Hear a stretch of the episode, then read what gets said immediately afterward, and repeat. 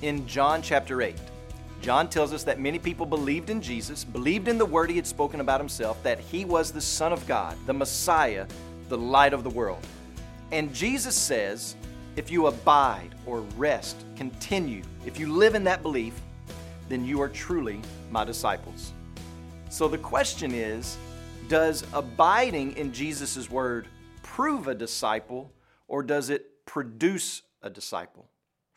How long do you have to abide before you become a disciple? Well, that's not how this works. Abiding in the belief of Jesus is the proof that you are a disciple, but abiding does not produce a disciple. Notice that the text says, If you abide in my word, then you are truly my disciples. It doesn't say, If you abide in my word, you will become my disciples. Why is this important to realize? Because the gift of salvation from God is not something you earn or achieve.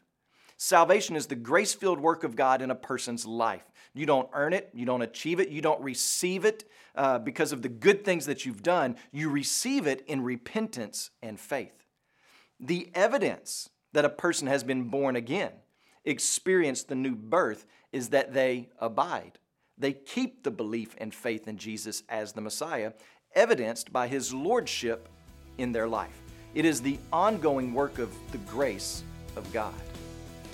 When you pray today, please remember Marco Gaspar and his family are changemaker missionaries in Portugal.